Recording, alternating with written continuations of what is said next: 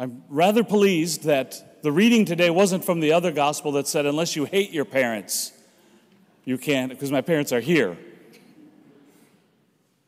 I didn't come because I hate them, of course, but Jesus is very strong in this proclamation. You cannot love your parents or your children more than you love God.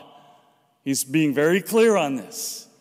And he proves some amazing, he just brings this full to light in how we interact with each other, giving us these three examples of how we treat one another as a prophet, as a, as, as a disciple, as even a little one who believes we take care of one another and even offer a cold cup of water to each other.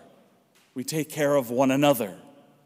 But he's very clear on this opening line. And it was a, it's a very important line for those of us who have worked in vocations. I was vocation director for the Dominican uh, province for four years before I took on my current mission in, in Madison, Wisconsin. And if you know anything about Madison, Wisconsin, it is mission territory one of the communist capitals of the United States. So you know I'm rather busy and struggling often there, but nonetheless, it is mission territory. But this is a great gospel to reflect on for those who have been working in, in vocations and those of us who have taken on the vocation of priesthood or religious life, as I've done both, and then uh, sisters, brothers, deacons, all of us who have a vocation. What is it that you love? Oftentimes, in my years as both a friar and a vocation director, I've heard the, the words, and I'm, I'm, just going to forewarn you please don't say these words to a priest ever. Or If you have before, repent, assign yourself a nice penance, and then move on. But please don't say to us, Oh, Father, I cannot wait for you to get married when the church will change all of its teaching.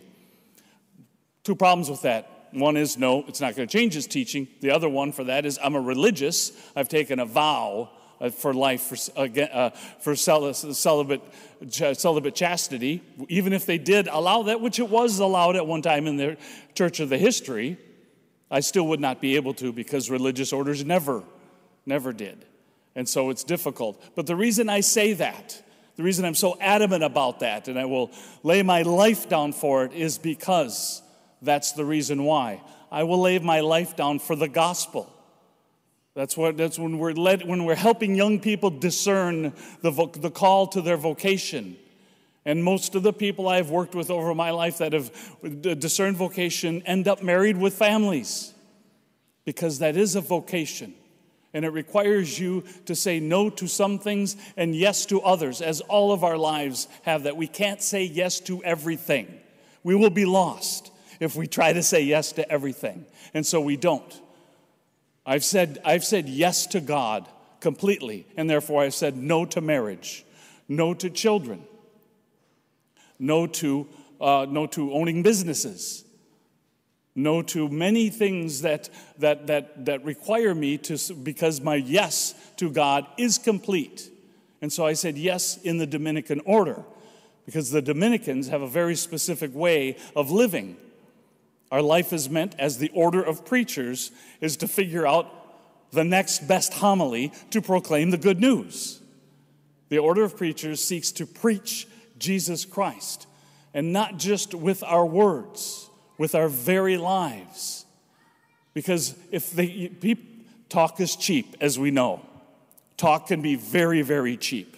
You can say one thing and mean another, you can say one thing and do another.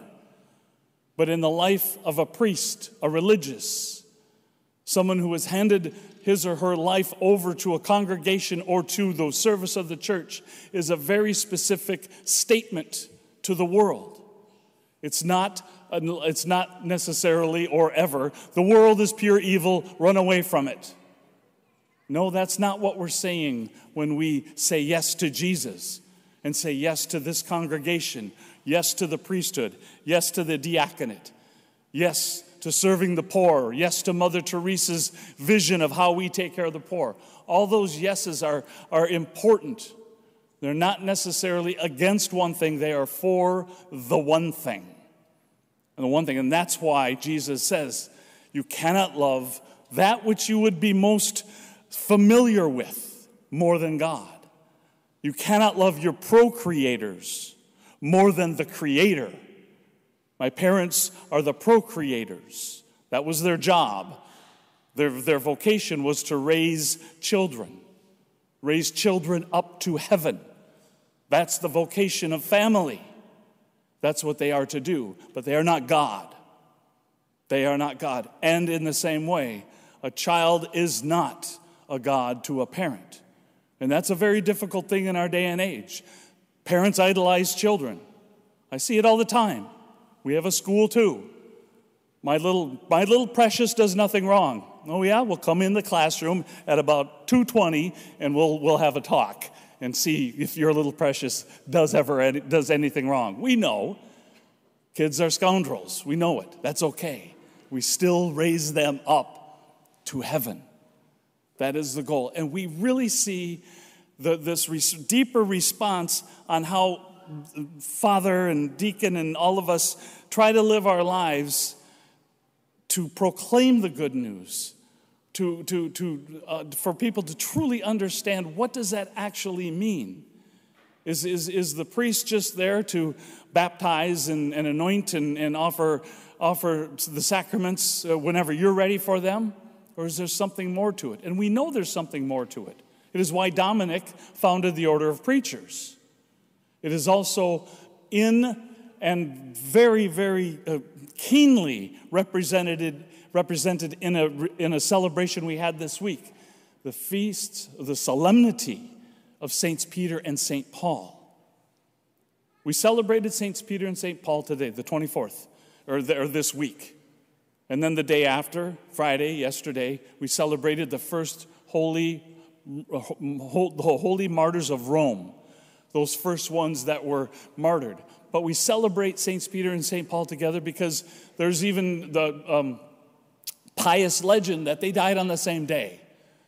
That Peter was crucified upside down on Vatican Hill in that graveyard, in that necropolis, on the same day that Paul, outside the walls of Rome, lost his head.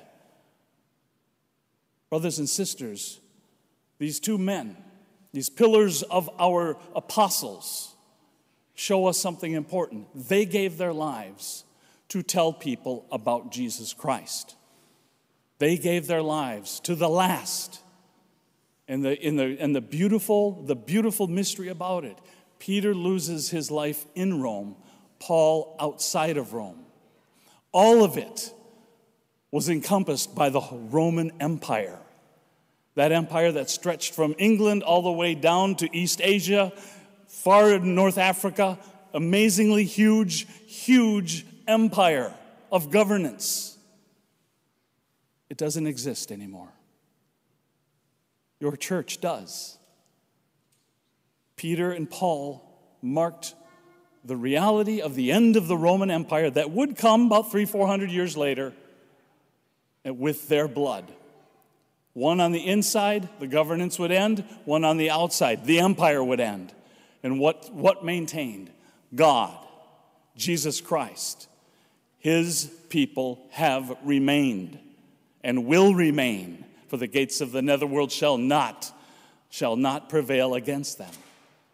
And so that's what we continue to do in our lives, to give our lives completely. Husbands and wives, mothers and fathers, you give your lives for your family. You give your lives, you, you, you, you, you, you blow all your great dreams out the windows as soon as that kid starts crying coming out of the womb because everything's different now. And you know it. And this child must be protected and raised up to heaven. And that's what we do. That's why marriage and family is so important for the Catholic life. Next to the Eucharist, right behind the Eucharist, it's marriage.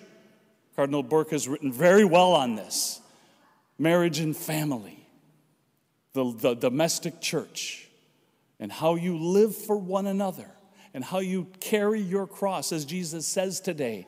Unless you pick up your cross, you cannot be my disciple. And so, Father and I, and Deacon, and every one of us will pick up our crosses today. And it's difficult. Life's hard. Isn't it difficult? We know that. But that's why Jesus was very adamant in the way he explained those three events following a prophet, tending to a prophet, tending to a disciple, tending to one of the little ones with a cold cup of water. It's how we live with each other, how we take care of one another makes life a little bit easier. But life isn't easy, we know that. But it is a lot more joyful and a lot more incredible when we do it together and we show the world what that looks like, how we love one another. That's what they would say. See how they love each other was the first call to conversion for so many people. This people really cares for each other. They love one another. They'll protect one another. They'll offer each other a cup of cold water because they know Jesus Christ. And all of that goes back to the simple fact of why we live like this. Why did I become a Dominican? So that you will know what God thinks of you. Nothing else. I've got nothing else to add to that. I can. I'm a preacher. I can go on for hours. I won't. But the purpose of the life of a preacher is to tell people what God thinks of them.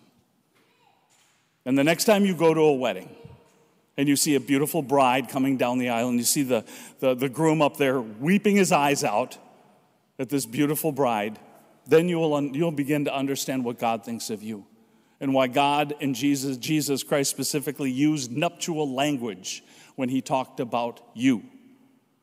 My beautiful bride, I love you so much, I will give my life for you, and he did. That's what God thinks of you.